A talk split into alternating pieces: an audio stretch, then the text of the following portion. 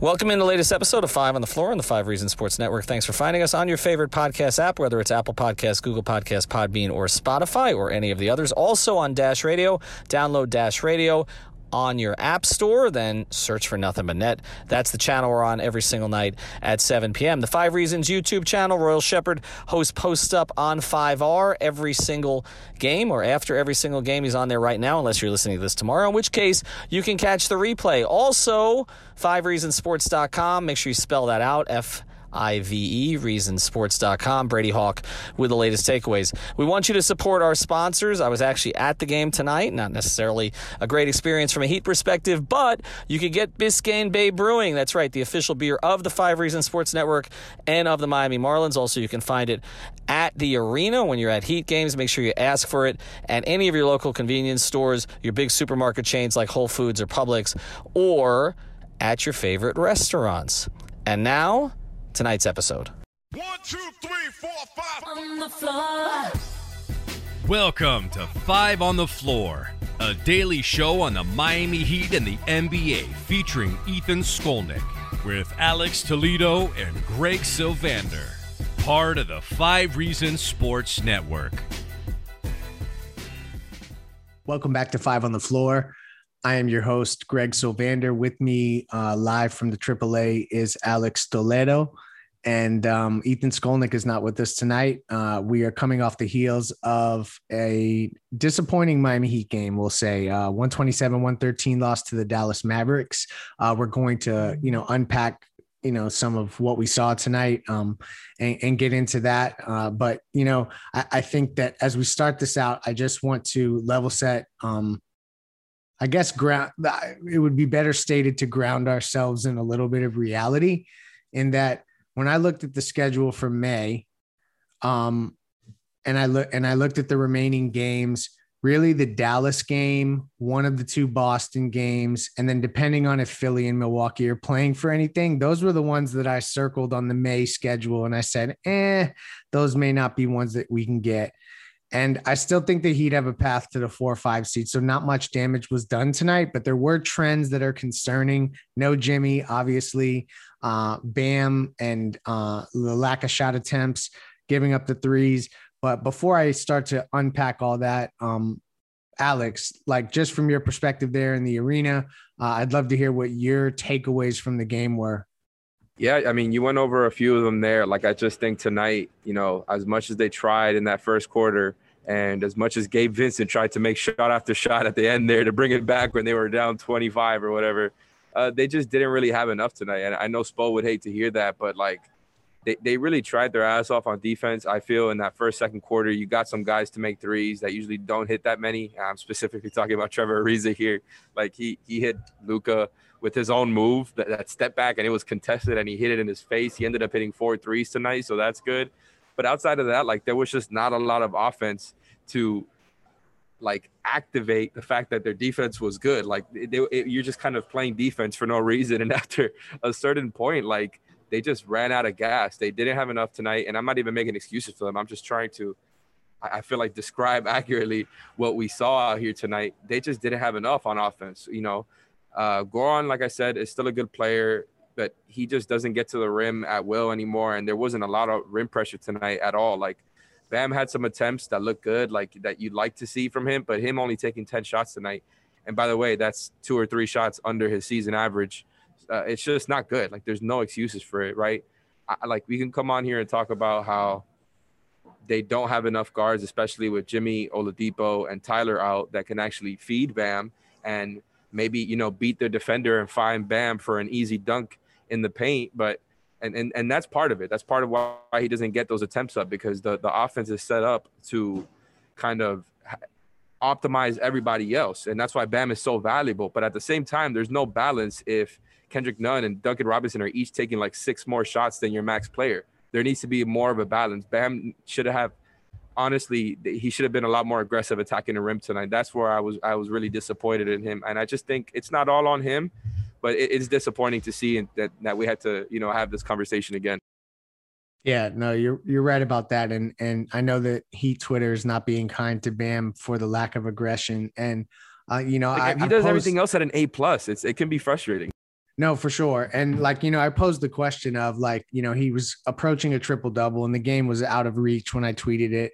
Um, and I said, like, would we rather him be like, for lack of a better way, just for explanatory purposes, like, would we rather he be Karl-Anthony Towns, where we can count on him for 31, but like there's a lot of big holes in his game otherwise?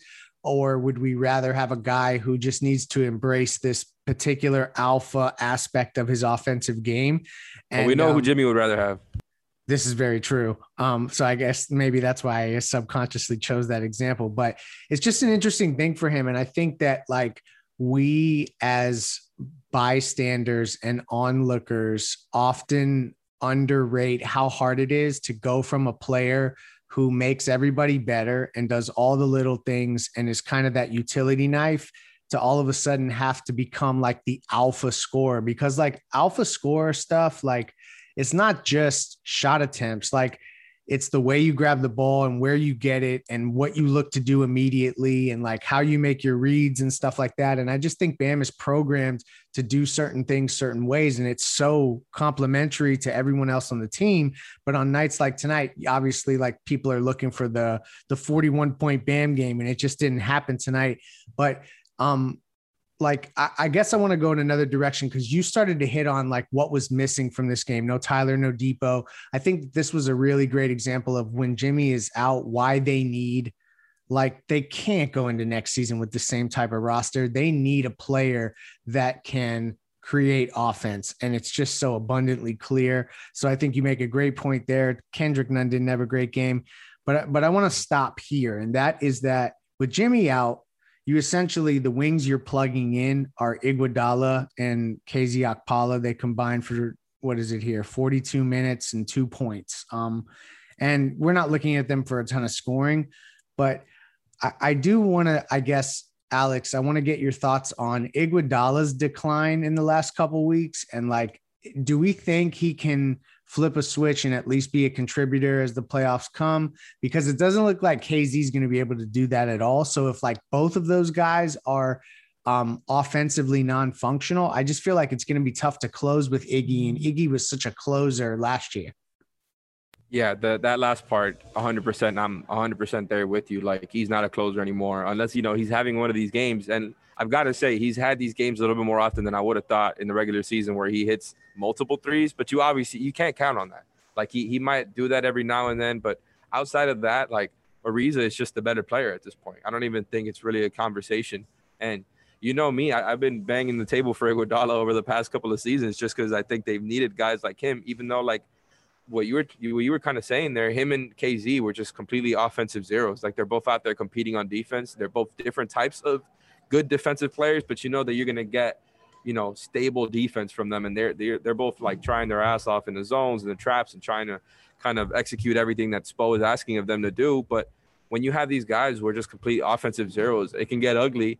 And that's exactly what happened tonight. Like you could only defend so much if your team just cannot get any type of offensive rhythm going. Like the two go hand in hand, and like it just completely went the other way for the Heat tonight. And I do think Iguodala can can be a nice contributor for them in the playoffs as long as we're talking about something under 20 minutes a game, probably more like 15, 17 minutes a game at most. Like I don't know. I just think like he can still help them with the things that he does, but This show is sponsored by BetterHelp.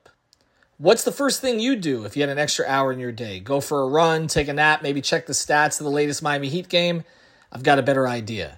A lot of us spend our lives wishing we had more time. The question is time for what? If time was unlimited, how would you use it? The best way to squeeze that special thing into your schedule is to know what's important to you and make it a priority. Therapy can help you find what matters to you so you can do more of it. I've benefited from therapy. I went through some life changes, major life events, had some difficulties, wasn't a believer in therapy, but it helped me and it can help you also. So if you're thinking of starting therapy, give BetterHelp a try. It's entirely online, designed to be convenient, flexible, and suited to your schedule. Just fill out a brief questionnaire to get matched with a licensed therapist and switch therapists anytime for no additional charge. So learn to make time for what makes you happy with BetterHelp. Visit betterhelp.com slash Miami Heat today to get 10% off your first month. Again, that's betterhelp, H-E-L-P dot com slash Miami Heat. He needs to be a guy who plays with actual shot creators on the floor. And that ends up kind of being the deal with a lot of the players on this team, I feel like. I just think like you take away Jimmy without even talking about Tyler and Dipo, who are obviously shot creators to a certain extent.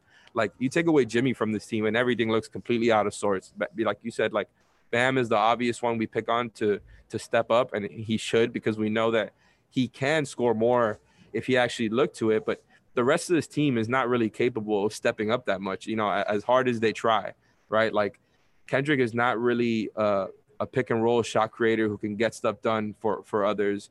Goran has declined in that aspect because, like I said before, he can't get to the rim as much and beat guys. And, you know, it comes down to everybody hitting their threes or not. And it, it's tough, man. Like, it, I think that's why we're pounding the table for so much for Bam to step up as a scorer, but he's just clearly not there yet. I, I don't know what the answer is here, really. I just think they're missing another high level shot creator. Yeah, no, you're right about that. And something, um, and we're gonna pivot off the Bam talk because I don't want to pile on him because that's my dude, my favorite player in the league, and I still believe that he's going to reach that no ceiling potential. I'm not giving up on that, and I know Alex, you aren't either. But, um, but but before we go, oh, one last thing on Bam. Uh, look at me, I'm about to just shift gears.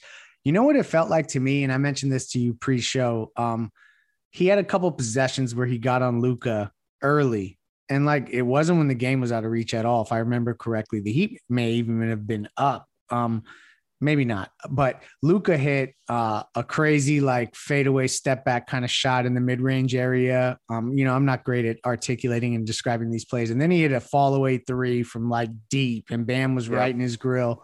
And you know, like if you think about this entire season, how many people have like dotted Bam Adebayo's eye? Like not that many dudes, you know what I mean? So there was nope. almost a part of the lack of aggression and the timid nature with which he played the rest of the game that that I had a hard time not connecting the dots to like him being a little on his heels, seeing Luka do that to him. And, you know, I may be reading too much into it, but that was something that I saw. And, uh, and then that just combined with being out on the perimeter as much as he is, uh, it's just a it's it's an interesting season for Bam because we're expecting things that I don't know that necessarily Erik Spoelstra has written up on the blackboard as an expectation for him yet. So before we end on the final segment, I want to tell you guys about one of our great sponsors, and that is PrizePicks. Uh, prizepicks.com, uh, also the app that you can download. So this was something that was introduced to me um, via Ethan, and it's daily fantasy sports uh, where you can pick over and unders on your favorite players throughout the league, and you can do it on their total fantasy score. So, like points, rebounds, assists, three pointers made, all added up together. You can pick over and under, or you can pick single stats. So, like if you think Jimmy Butler's going to score more than 21 and a half points against Minnesota later this week, you could choose over under there. You stack those together, choose multiple players for multiple games, and win money. It's super easy. I was getting burned out with fantasy sports, to be frank. Um, and like season log NBA basketball is not really that fun. So this is like a really cool spin on it. It's something where you can, you know, pick new players each day, win money, double your money. There's lots of different ways to do it. So please check out PrizePicks, download the app, go to prizepicks.com, sign up, use the promo code five. Uh, you will get a bonus, uh, a double your deposit up to a hundred dollars. Uh, so definitely check out prizepicks.com, uh, a great sponsor and partner of the Five Reasons Sports Network. Back to our regularly scheduled program. I want to not really go, do standings talk because, like, I don't want our listeners to fall asleep in the middle of this, but I just want to acknowledge something, and we're going to kind of close on this note that although the Heat lost tonight. And as I started the podcast, I said that I kind of expected this game to be a loss from from the beginning of looking at May. They lost no ground. They're still in the sixth seed. They're a half game behind Atlanta. I think Atlanta can, could be caught. New York still has the West Coast trip. That uh, you know, I think they got Phoenix in a couple days. I'm super excited to see the Knicks against Phoenix. So um, really, these two games against Boston, we are really boiling down to the fact that the plane is going to come down to those two games against Boston. Uh, Alex, I'm going to start and maybe even end with you here with the Jaylen Brown ankle thing. And obviously, it looks like Kemba and Tatum are going to be good to go. Um, Do you think Miami has to get both games in Boston to avoid the play in, or do you think that they can split there and still take care of business and get in? Think they can split and still get in, but you're right. Like I hadn't even really thought about what you said just now that it's gotten dangerously close to that scenario. Like they're the Celtics are hovering right below the the Heat right there in that seventh spot, and the Heat could be right back there. Like it just might come down to those two games, especially when you're talking about if you if you have to go to tiebreakers too. Like that's another thing there. Uh, like I said, they can split and and and still stay out of the play-in, but it's just getting tough. Like the Knicks have have kind of created a little bit of distance between the Heat. I don't know if I have the correct standings. I know it always takes a little bit uh, after the game to update, but it looks like the Heat are a game behind the Hawks now. So they need to start racking up some wins here. Like I think uh, it's really. I mean, how many games do they have left at this point? Seven. Seven, like, correct. Man, you hope that Jimmy Butler comes back because I really don't want to see this team play without him. I mean, maybe ever again, but, but right. tonight really just kind of put me in a in a bad place with them because like it's right back to what you saw, right? It's just a lack of offense, you know, a lack of uh, putting your best player who's on the floor in the best positions. Like I think you saw one or two times tonight where Duncan screened for for Bam below the arc, and I, I just don't understand how you can stop that if you're the defense. And I I don't understand why they don't run it more. And hopefully Spo does run it more because I'm obviously not anywhere qualified, near qualified to be talking about what plays he should or shouldn't run. But it just feels like a gimme every single time they run it. So I, I would love to see Bam put in more positions to score. And, you know, maybe that'll win them some of these games because we're at this point now with seven games left where it's like, if they keep doing what they've been doing this whole season, they might just end up in the play-in. Yeah, no. Do they deserve to? That's I mean, another conversation. Right. I mean, it's almost like a situation where um like that would be the ultimate feat to the fire, you know, all the games they blew for them to end up there. Like, oh man.